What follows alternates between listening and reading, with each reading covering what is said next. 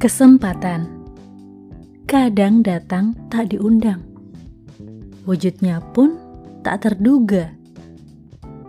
Namun, ketika kesempatan itu datang, siapkah kita mengambilnya, atau kita hanya tertegun, bahkan takut, sehingga melewatkannya? Ah, sayang sekali. Daripada resah menunggu kesempatan yang belum tahu kapan tibanya, lebih baik menyiapkan diri. Yuk,